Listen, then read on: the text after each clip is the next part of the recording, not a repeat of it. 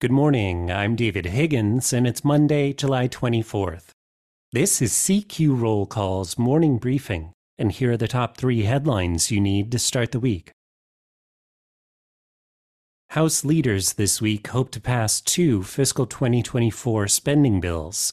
Those are the Military Construction and Veterans Affairs Bill and the Agriculture Bill.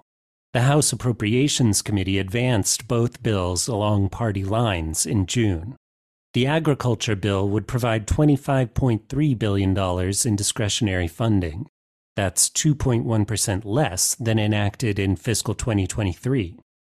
The military construction and VA bill would provide 155.7 billion for discretionary programs, or a 1% increase. Floor votes could be close given how slim Republicans' majority is.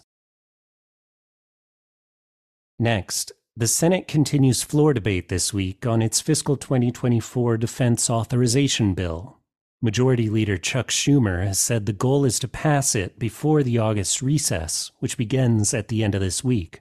The Senate could vote on an amendment this week that would authorize a further increase in spending after Republicans tried unsuccessfully to do so in committee. And finally, Massive flooding in the Northeast this month has sharpened the focus on the water infrastructure needs of rural areas.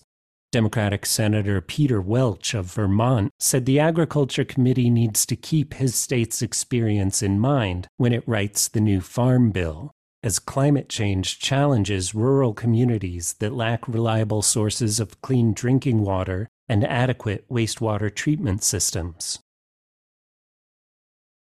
Check CQ.com throughout the day for developing policy news. And for all of us in the CQ Roll Call newsroom, I'm David Higgins. Thanks for listening.